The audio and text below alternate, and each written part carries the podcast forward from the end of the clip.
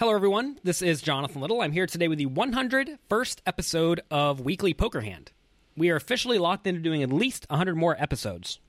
Hopefully.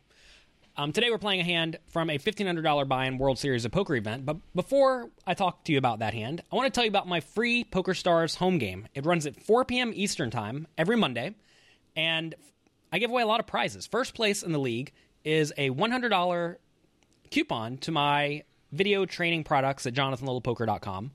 So if you want to get some of my video training products completely for free, you have to win them. You have to beat all the players who are playing. Check it out. You can get full details about the home game at jonathanlittlepoker.com slash home game. I hope to see you there. I play in it pretty much every week where I am not playing a major tournament.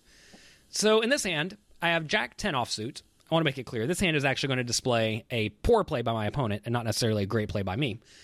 I raised to 400 from the low jack. Uh, it's worth noting I've been incredibly tight at this table so far. I've pretty much lost every hand I've played for the last three hours. So, whenever that's the case, assuming you haven't been too overly crazy, you can get away with opening a few more hands just because ideally people will fold to you if you've been on the tighter side. So I make it 400, and then a tight aggressive player on the button calls. He could have all sorts of hands, suited connectors, big cards, medium pairs, small pairs, etc. So the flop comes Queen 9 8 Rainbow, giving me the absolute nuts. That's good. so at this point, whenever the board comes a lot of middle cards, it's pretty safe to assume your opponent has something. Notice if he has Ace King, he probably would have re-raised pre-flop. So if he has Ace Queen, he has top pair. If he has ace jack, he has a gut shot. Ace 10, he has a gut shot. Ace 9, ace 8, etc., he has a pair. King queen, he has a pair. Queen jack, he has a pair. King jack, he has a gut shot. King 10, he has a gut shot. As you can see, pretty much every possible holding that he would call with, besides the small pairs, has something on this board. So whenever that's the case, you can usually get away with betting on the bigger side. I think a bet of about 600 or 650 would be ideal in this scenario into the 1025 pot. I bet 575, which I think is perfectly standard out of my 7500 stack. And my opponent calls, which is great.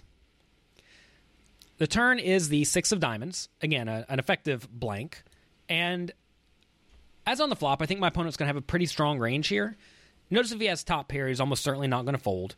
If he has a 9 or an 8, usually it's going to be with a hand like 9 8, 8 7, 10 9, something like that, that has a straight draw or open ended straight draw in addition to the pair. So, whenever that's the scenario, you can expect your opponent to call a lot of the time. Also, notice that I started the turn with 6,500 chips in my stack, and the pot was 2,200. So, if I bet 1,500 and my opponent calls, the pot's now going to be 5,200 going to the river and I'm going to have about 5,000 remaining in my stack, allowing for a nice pot size all in on the river. Um, if I bet smaller, which is what I would typically do in this spot, I think a quote unquote standard bet when super deep would be something like 1,300. If I bet 1,300, in order to go all in on the river, I would be making a larger than pot size shove. And you're going to find that in general, as your shove on the river starts to become larger than the size of the pot, your opponent will fold more often. So anyway, I bet 1,500.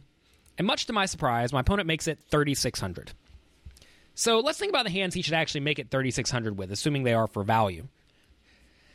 I mean, I'm trying to. I'm kind of having a hard time finding any hands he should raise here for value besides.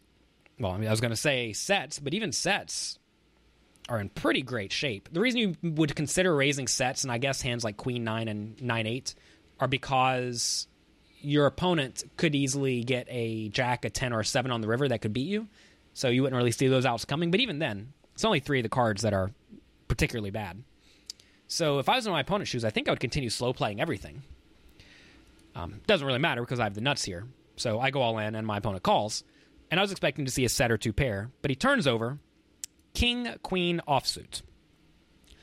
So this is a spot where I think my opponent made a gigantic blunder. Notice if he did ju- if he did just call, the river would have been a five. I would have probably went all in just the same, and he would have folded. He would have got off the hook even on fairly safe rivers, if I go all in on the river, my opponent should probably fold unless he thinks I'm just absolutely crazy. And this is a very common thing that you see, a very common mistake you see amateur players make. They t- get a hand like top pair, assume top pair must be the nuts, and then just try to blindly pile their stack into the pot. And if you do this on a regular basis, if you're raising the turn for value with top pair, you are almost certainly making a gigantic blunder. So take that play out of your game, never do it again, and you'll make a lot more money. Of course, a lot of people look at this and say, well, your opponent could have gotten outdrawn on the river. Like you said, there are a lot of scary cards. That's true, but the problem is, is that when he raises and gets all in, as he did here, he's going to be drawing either completely dead or nearly dead against a hand like Queen 9 or a set. I guess he's completely dead against a set as well. So do not take top pair and turn it into an effective bluff. That is a horrible play that you will see a lot of players, particularly in the small stakes games, make on a regular basis. Hope you enjoyed this episode of Weekly Poker Hand. Be sure to check back next week for another episode. And also be sure to play in my free Poker Stars home game. You can check that out at jonathanlittlepoker.com slash home game. Hope to see you there. And hopefully you get lucky and bust me. I'll talk to you next week.